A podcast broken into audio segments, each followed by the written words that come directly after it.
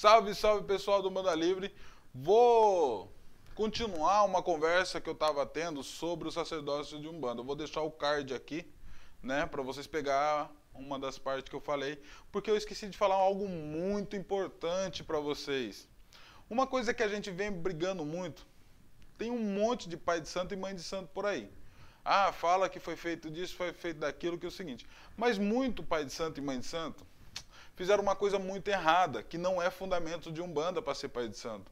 Procurar o candomblé, né? Não faz sentido. Se você é de uma religião, o padre não vai virar pastor e o pastor não vai virar padre, a não ser que faça todo aquele procedimento. O padre que... não forma pastor, é... pastor não forma padre, é, candomblecista tem... não forma um bandista. É, candomblecista não forma um bandista, né?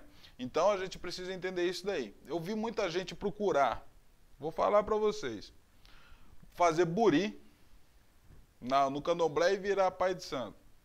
Já vi gente que foi feito, né? Era Iaô ainda, virou pai de santo no, na Umbanda. Iaô, Iaô, eu não sei, eu não vou falar nada porque eu não sou do candomblé, né? Aí esse Iaô disse que isso dava condição para ele ser pai de santo na Umbanda. Já vi um monte de tipo de, de ritual que foi feito no candomblé, cheguei até a acompanhar, porque eu fui ver isso, que dava a condição da pessoa ser, ser pai ou mãe de santo na Umbanda. Só que assim, gente, o cara lá do candomblé, o Babalorixá, ele vai te cobrar uma grana. Dependendo de quem seja essa pessoa, existem muito Babalorixá honesto, não são todos que são sem vergonha, né?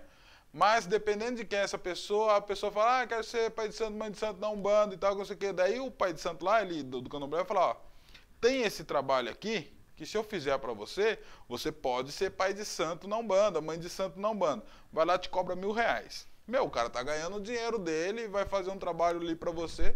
Fizer um buri, tá bom, né? Porque um buri ainda ajuda você ainda, né?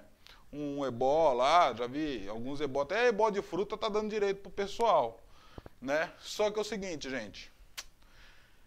Candomblecista não forma umbandista. Umbandista não forma candomblecista. Pai de santo de candomblé pode ter trinta anos de candomblé. Se for para Umbanda, é, vai aprender a desenvolver, vai ser médio de corrente do mesmo jeito. Do mesmo jeito que um umbandista for para o candomblé, ele não vai, pode ter cinquenta anos de Umbanda. Se ele for para o candomblé, ele é um Abian, depois se ele fizer o santo, ele vai ser um Iaô, correto?